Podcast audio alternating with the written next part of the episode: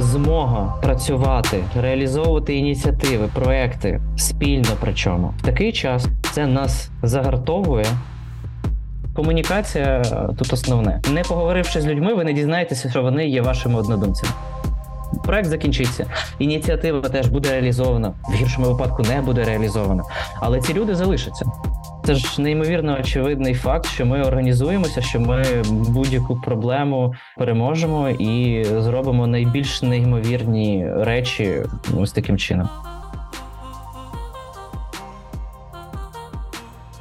Ви слухаєте подкаст План відбудови, авторками якого є я Олена Горобець, а також Анастасія Зубова, подкаст студія Що чути.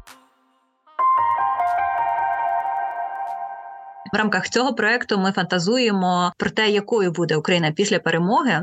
І які дії вже сьогодні свідчать про настання того майбутнього, до якого ми всі прагнемо, і сьогодні поговоримо про те, як розвивається протягом дев'яти місяців активних бойових дій громадянське суспільство розрізі розвитку громад місцевих ініціатив, тому що процес розвитку він не зупинявся навіть зараз у найважчі часи для України. Настя представить нашого гостя традиційно. Сьогодні наш гість Філіп Альгід, менеджер проєктів організації, яка допомагає громадам, активістам офіс дій. Та офіс дій підтримав і другий сезон нашого подкасту. Тому нам е, двічі приємніше сьогодні цікавіше спілкуватися з Філіпом. Так, вітаю дуже дякую, що покликали. Буду радий з вами поспілкуватися. Буду сподіватися, що це буде корисно також вашим слухачам, слухачам вашого підкасту. Офіс дій він підтримує протягом от, з весни. Була перша хвиля проєктів, які ви підтримали. Зараз ми є учасниками другої хвилі. Я так розумію, не плануєте на цьому зупинятися в кожній хвилі. 20-30 проєктів. Це різні громадські ініціативи з різних регіонів України, направлені насправді на дуже різні е, сфери життєдіяльності громади, але в цілому все це про те, щоб розвиток громади не зупинявся, щоб було щось, е, що робиться не лише там в напрямку підтримки війська, а щоб також е, продовжується життя, наше щоденне життя, і хочеться, щоб ці всі напрацювання, які ми мали, мали якесь продовження. Твої спостереження, які зараз маємо прогрес, які здобутки, які втрати. Та ну такий основний підсумок, е, як на мене, він проглядався ще десь третій на четвертий місяць повномасштабної війни. Це нова хвиля. Нова хвиля громадських активістів, нова хвиля волонтерів. Та тобто, це те, що ми востаннє е, спостерігали в 2014 році, та і відповідно в 2022 знову спостерігали, як люди з бізнесу, як люди там активно підключалися там студентства.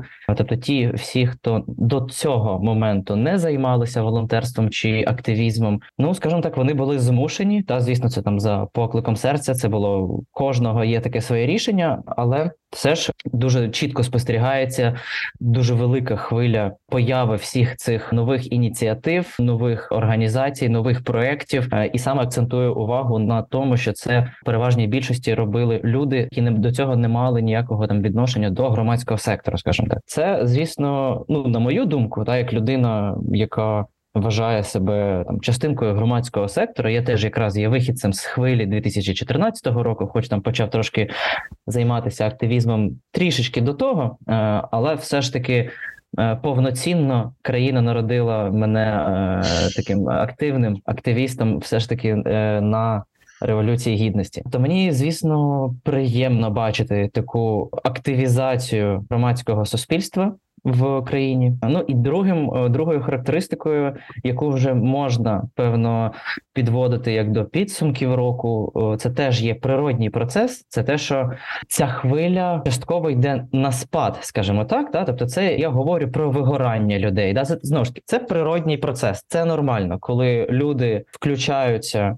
В кожній з таких от хвиль, всеукраїнських хвиль е, активізму, там через певний час люди перегорають, люди люди стомлюються, вони повертаються до своєї основної роботи, тому що ну на активізмі є, звісно, там грантові програми різні, та але все ж таки це і там дохід в такому звичному плані матеріальний дохід він зменшується, та хоча там поруч з ним є і багато плюсів. Це там соціальний капітал він зростає. Тобто є величезні плюси, є деякі мінуси, і завжди в таких хвилях стається та тобто стається такий от невеличкий спад, і в тому числі насправді, от е, нашої організації Офісу дій, одна з таких задач, які там ми перед собою ставимо, це допомагати активістам, допомагати волонтерам, е, ініціативам різним. Це от скажімо так, триматися, та? Це от бути сталими, перетворювати свої проекти на сталі проекти, аби людям не довелося повертатися там назад в те, що вони займаються. Часто це по моїм спостереженням, принаймні я скажу, що часто це відбувається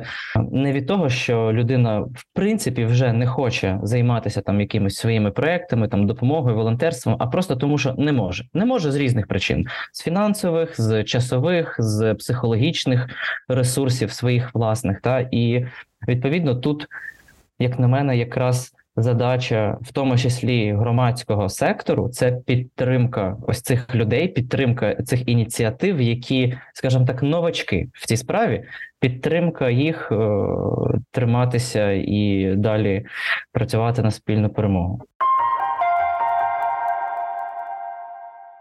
Від перших місяців перейти до якоїсь такої сталої роботи. Ми теж отримали в рамках е, участі в е, другій хвилі цього року. Офіс дії отримали і менторську підтримку, і в плані організаційного розвитку, побудови команди і комунікації, вибудування стратегічної комунікації, організації проекту. Тому це дуже добре допомагає поставити собі питання, як же ми будемо існувати там надовше ніж е, на період проекту, який зараз собі намітили.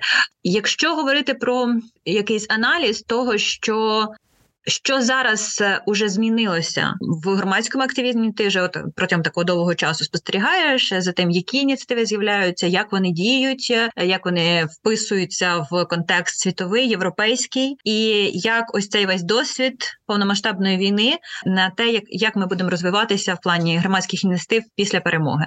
Ну, з таких найбільш очевидних відповідей, та те, що одразу кидається там, на думку, це звісно вектор зайнятості, там теми, якими займаються активісти. Та тобто, це те, що ну, відрізняється від того, що там громадський сектор, чим громадський сектор займався до повномасштабного вторгнення, і це ну кардинально відрізняється від того, чим займається громадський сектор в повноцінно мирний час в мирних цивілізованих країнах. Та і як це впливає? Ну це впливає, це це наша суперсила насправді. Та тобто, це однозначно, тому що якщо ми в таких умовах справляємося та то просто уявіть, що буде, коли ми переможемо, та і це буде мирний час. Ну тобто, коли вже почнеться відбудова безпосередньо, та громадський сектор нікуди не дінеться, тому що це і це і так само генерування ідей. Це громадський сектор, це рушій. Рушій змін, рушій е, це такий контроль за владою, в тому числі, та і відповідно з перемогою активісти, волонтери. Я сподіваюся, нікуди не зникнуть. Та навіть не сподіваюся. Я в принципі впевнений, що нікуди не зникнуть, і е, більше того, вони будуть не менше потрібні для країни, та тому що перемога перемогою, але потім у нас, як думаю, зрозуміло і по назві подкасту, ну далі нас чекає відбудова. Та і це теж тривалий, це теж складний процес дуже масштабний, і тому о, задіяність, залученість людей абсолютно різних та проактивна позиція вона необхідна буде. Також як впливає, ну передусім, мабуть, я вже повторюся, та й скажу, що саме змога працювати, реалізовувати ініціативи, проекти спільно, причому в такий час це нас загартовує, це, мабуть, основне. Ну і також, що ще о, отримали, це нетворкінг, скажімо так. Та, тобто, це мережування оцих от людей, це те, що це є спільно. У всіх активістів, у всіх волонтерів та зараз є спільні болі, спільні проблеми, і відповідно вони знайомляться. Та ми всі знайомимося. Ну, от з вами познайомилися. Я от пригадую зараз трошечки в сторону, якщо дозволите, відлучусь, але от пам'ятаю перші місяці повномасштабного вторгнення і десь в Фейсбуку, Фейсбуці побачив допис про те, що Останні, от там, наприклад, там не знаю, 8-10 років громадського сектору, коли активісти знайомилися між собою, да обмінювалися контактами, вони допомогли там в кінці лютого, в березні, в квітні знаходити будь-який контакт, будь-яку річ, все, що потрібно, навіть не правилом шістьох рукостискань, та а буквально правилом двох рукостискань. Тобто, умовно, є якийсь контакт в не знаю, там Хмельницькій області, та і ну от все через одну людину ти можеш достучатися там до будь-якої людини, компанії, організації, підприємства там державного чи будь-якого іншого, і це теж є велика сила. Це от мережування, це те, що зараз працює. Ми також намагаємося і в напрямку мережування працювати і організовуємо волонтерські нетворкінги у Києві і Львові. Та тому, якщо теж тут ми їх регулярно робимо, тому якщо слухаєте нас, то також будемо раді бачити у офлайн, крім онлайн подій. Так, так, це саме офлайн. Так, це саме офлайн. Ми зараз робимо їх в підвальних приміщеннях. Ми зараз робимо там, забезпечуємо електрикою. А якщо її не буде, то все одно ми завжди маємо з собою свічки. Тому нетворкінги відбуваються, і це теж е, одна з таких необхідних речей.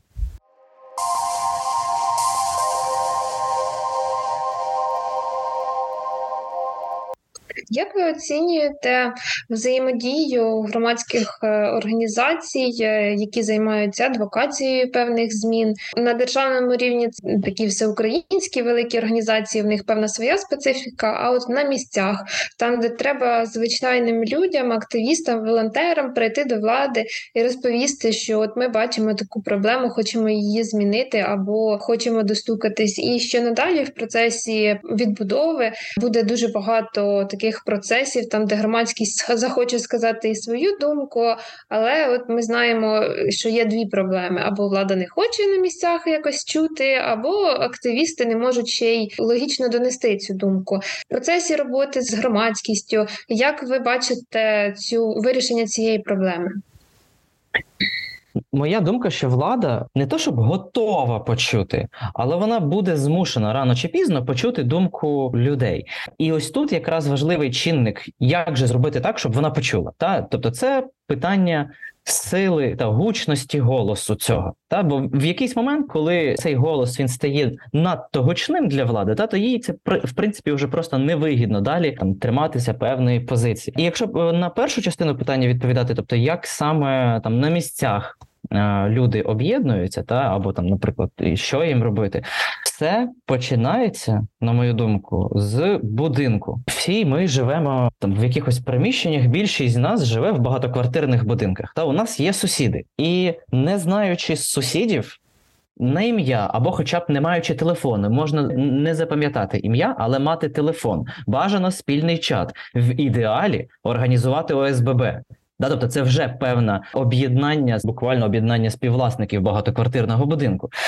ОСББ це насправді вже є такий можливо, неочевидний, але це перший крок до громадянського суспільства. В лапках скажу, допомогло повномасштабне вторгнення через те, що люди змушені були пересиджувати там в підвальних приміщеннях, в укриттях, і це дало змогу познайомитися. Та я, наприклад, кажу зараз там за будинок, де проживає моя мама, де я теж там ріс в тому будинку. В тому будинку, ну. Я майже нікого не знав, та але от що сталося там протягом кількох днів чи до кінця до кінця лютого.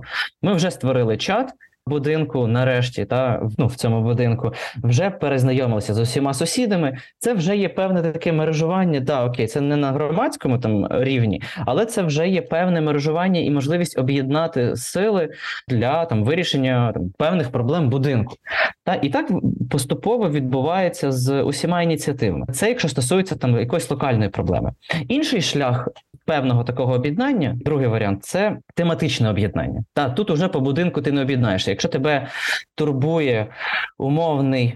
Парк якийсь конкретний, та або якщо там тебе турбує, ну якась така загальна міська, наприклад, тематика. Тут уже є інший принцип об'єднання, це там за інтересами, скажімо так. У нас зараз 2022 рік завершується вже. Та не знаю, коли у вас вийде цей подкаст. У нас є соцмережі, у нас є неймовірно багато можливостей для пошуку однодумців по якійсь темі, яка турбує. Та якщо це якась тема, яка вимагає реакції на дії влади, та то це знову ж таки ну це можна знайти однодумців.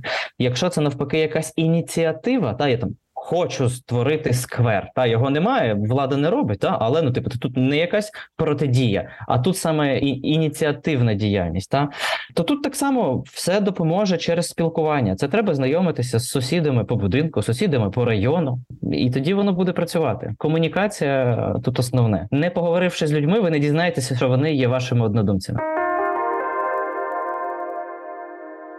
І якщо говорити про якщо говорити про ті ініціативи, які з'являлися протягом року, за якими ви спостерігали, як офіс діє, можливо, пригадаєте щось, що найбільше здивувало, да чого найменше очікували, ті, які досягли найбільшого успіху, теж можливо десь неочікувано чи очікувано. Ну, в плані неочікуваних та якихось таких, я би тут ще їх характеризував як ініціативи, які розчулюють. Та це скоріше про думаю, всі ми бачили там ці історії, коли там діти виходять, там продають сік для того, аби ці кошти зібрані віддати на ЗСУ. Або ну та це там переважно з дітьми, тобто ініціативи від тих, від кого ну взагалі не очікуєш, та не то, що не вимагаєш, навіть не очікуєш, і типу, і це такий очевидний прояв щирості. Та от ось це от найбільше дивувало. А те, що в Україні з'явилося моментально тисячі, не знаю, там сотні тисяч ініціатив. Абсолютно різних. Та от у нас, наприклад, по нашій програмі ну настільки різні проекти по стипендіальній програмі, які ми е, відбирали, і вони ну буквально по різним темам. Та тобто, це от є і от даний подкаст, це там виготовлення еко-сумок з розмальовкою, чи як там правильно це сказати, там українських традиційних культурних і сучасних там стилях з всіма коштами, які є залученими там ідуть потім на ЗСУ. Є волонтерські організації, штаби, волонтерські штаби, та тобто абсолютно різні тематики, всі направлені на так чи інакше допомогу або в перемозі. України або в відбудові вже там плани на майбутнє. Ну то чесно скажу, я не здивований. Ну тобто, я вже за не знаю за своє життя побачив, е, що у нас неймовірно крута держава, і типу такі самі люди. І ну я не знаю, що думали. Не знаю, чи можна вас тут називати русньою. Русню. Я не знаю, що вони думали, коли е, до нас лізли. Да, типу, що ми цього не будемо робити. Але ну, це ж неймовірно очевидний факт, що ми організуємося, що ми будь-яку проблему переможемо і зробимо найбільш неймовірні речі ось таким чином. Обманули самі себе, якщо говорити про ворогів, насправді так. Це правда. Але якщо зараз згадати якісь такі а, ініціативи в такому випадку, які найбільше надихають і говорять найбільше про перемогу, про те, яким буде українське суспільство після перемоги, які найбільше контрибутують, роблять внесок в те наше майбутнє. Не зможу назвати якусь таку ініціативу, яка от прям має якусь логічну Е, відслідковування, що воно ось там до чогось призведе, але от назву окей, тоді такий приклад. Це в травні, коли у нас запускалася перша стипендіальна програма, ми не планували брати волонтерські штаби до стипендіальної програми. Та, тобто, от конкретно волонтерські штаби, тобто ті, які просто залучають ресурси, через те, що ми більше націлені на допомозі сталості, та тобто, аби там для розвитку ініціативи, для розвитку організації, але на інтерв'ю по зуму з там представницею з Тетяною, представницею е, волонтерського штабу в Харкові. Культурний шок називався який. От ми з нею поговорили, і просто з колегою потім сидимо після вже інтерв'ю, дивимося і кажемо: ну не ну не можемо ми її не взяти. Ну не можемо ми їх не взяти. Тому що це організація, там яка ще ну в ті часи зараз може це вже не так буде страшно слухати. Але тоді це виходить організація, яка розвозила там ліки, їжу і все інше в Харкові по району Салтівка. Та і відповідно тут приклад незламності, приклад бажання і готовності допомогти людям, яких ти не знаєш в в дуже в небезпечній обстановці, скажімо так. Е, так, я зараз назвав не проект, але я зараз назвав, скажімо так, характеристику характеристику людей і їхню мотивацію. І от саме ось це там не якісь конкретні проекти, бо конкрет закі... проект закінчиться. Ініціатива теж буде реалізована в гіршому випадку не буде реалізована. Але ці люди залишаться, та і вони будуть створювати інші проекти. Ну і за рахунок цього якраз країна і буде розвиватися і відбудовуватися. Дійсно, з'явилось дуже дуже багато людей, які отримали цей безцінний досвід, пройшли через цей свій поріг страху діяти в дуже екстремальних умовах і досягати успіху. А ще, ось як на мене, тут зараз десь не зачепили це, але як на мене, зараз у багатьох громадських активістів е, і волонтерів е, з'явився на всіх рівнях від найвищого до найнижчого, до там якоїсь ініціативи в селі, з'явився досвід міжнародної співпраці вимушено, тому що доводилося шукати часом чи плитоноску, чи якісь речі пов'язані з обмундируванням своїх військових, е, чи знову ж таки якісь речі, які пов'язані з допомогою внутрішньопереміщеним особам в кожній конкретній громаді. Доводилося знаходити ці зв'язки, і вони іноді теж вражають логістика певних якихось пари шкарпеток яку там зв'язала якась бабуся десь в глибині Італії, в селі, в Італії, і тут вона через якісь треті п'яті руки приходить в Україну. Ми спілкувалися з колегами, що потрібно буде окремо якийсь проект про це зробити. Про те, яким дивовижним чином вирішувалися проблеми, якісь е, питання з постачанням чи гуманітарної допомоги, чи якихось речей для наших військових, через скільки рук, через скільки дивовижних е, історій взаємостосунків. І це теж те, що в нас не відібрати, але це те ще, що нам доведе доведеться якось осмислити, що ми змогли зробити, тому що це дивовижно, як на мене. Ну, я тут е, на дві теми розділю. Да? Перша тема це от те, коли я кажу про громадський сектор український та, та про українців, е, я, звісно ж, кажу не лише про тих, хто перебувають там з 24 лютого на території України. Та? Це в тому числі і ті мільйони людей, які змушені були виїхати. Це і ті українці, які вже проживали за кордоном на той момент. Та це і ті не українці, які є нашими друзями та друзями України самостійно там створювали певні ініціативи. По суті, це саме люди, та це не там країни, там держави, представники влади, союзника зробили, е, стали нашими союзниками. А це насправді підтримка там всіх. Більшості, якщо не всіх людей в цих країнах, та там, коли ми говоримо про Британію, то це не Борис Джонсон, а це реально британці. І коли мені там друзі розказують, що ну це по суті правило вже якогось такого поганого тону. Якщо ти в якійсь маленькій кав'ярні не маєш хоча б роздруківки, а краще там пів євро з кожної чашки кави, потім будуть іти кудись там на гуманітарку для України, то це вже ну, типу, чому ти це не робиш? Да? Тобто, це от настільки, і це вони самі зробили. Да? Тобто, це тому, що вони цивілізовані, нормальні люди. Да? Тобто, ми це... ми наскільки поглинуті своїм контекстом, ну звісно, є на це величезні причини, що ми цього ще не встигаємо смислити. Я спілкувалася з колегою з Німеччини, і мама старенька, там їм 70 років, і вона теж віддала там свої улюблені речі, коли надавали якусь гуманітарну допомогу для України, тому що вона дуже так активно перейнялася цією допомогою українцям Україні. Це ще поки що важко осмислити, наскільки ми стали ближчими. Так, так, абсолютно. І тому о, всі ці ну багато людей, які от змушені були виїхати, вони ну не просто виїхали, а вони виїхали і допомагали країні звідти. Та і відповідно організовували всі ці процеси. Тому це теж неймовірно велика робота, це величезний досвід, як для них, так і для країни в цілому. Ну і друга частина це підтримка міжнародних фондів. Та це теж друга складова, яка теж для громадських організацій, ну для держави, також і там для міст, але в тому числі і для громадських організацій, ініціатив, волонтерських ініціатив. Це теж можливості як вже зараз, так і ну я переконаний, після нашої перемоги е, рівень цієї підтримки вже, мабуть, трошки зміненому контексті безпосередньо на відбудову, ну він буде тільки зростати. Тому це такий от другий напрямок ось цієї міжнародної співпраці, так би мовити. Це такий вже більш офіційний е, донорського типу підтримка. А є частина друзів наших, теж представників різних фондів, які розповідають з досвіду балканських воєн, що протягом десятиліття після активної фази конфлікту дійсно була величезна підтримка донорська, і дуже сильно був е, вибух е, цих різних громадських ініціатив. Вони звикли, що у них є велика кількість фінансування, і тому дійсно змогли багато чого зробити. Але потім була велика криза, тому що люди не очікували, що цей потік допомоги він почне зменшуватись. Тому те, що робите і ви в офісі, коли допомагаєте не лише фінансово, але й одразу менторською допомогою, і говорити одразу про інші джерела підтримки фінансування, щоб бути спрямовані на сталий розвиток, навіть якщо сьогодні одне джерело підтримки закінчується, знати, що ми можемо його знаходити десь в іншому форматі. А найперше, ми українці пересвідчили, що якщо можна зібрати гроші на байрактари, на супутник.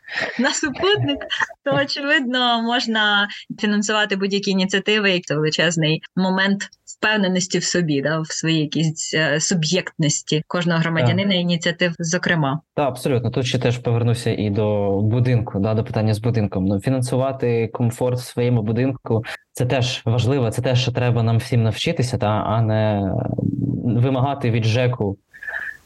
Е, Чи чекати, чогось, навіть не, не активно не, вимагати, і, а просто чекати, що колись да, він чекати, зайнятися. І, в принципі, не мати того комфорту, який хотілося. Та? Тут, тут теж треба брати все. Ну, навіть з такого от е, найменшого рівня треба теж починати з себе. Е, чудова теза на завершення. Дуже дякую за сьогоднішню розмову за всю ту підтримку, яку отримує зараз громадський сектор і всі ці ініціативи. Далі будемо спостерігати за розвитком, і я сподіваюся, що це все приведе нас туди до тієї країни мрій. Яка зараз є в кожного, і мрія, про яку гріє нас ці важкі дні. Дякую. Дякую вам за запрошення. Та дякую.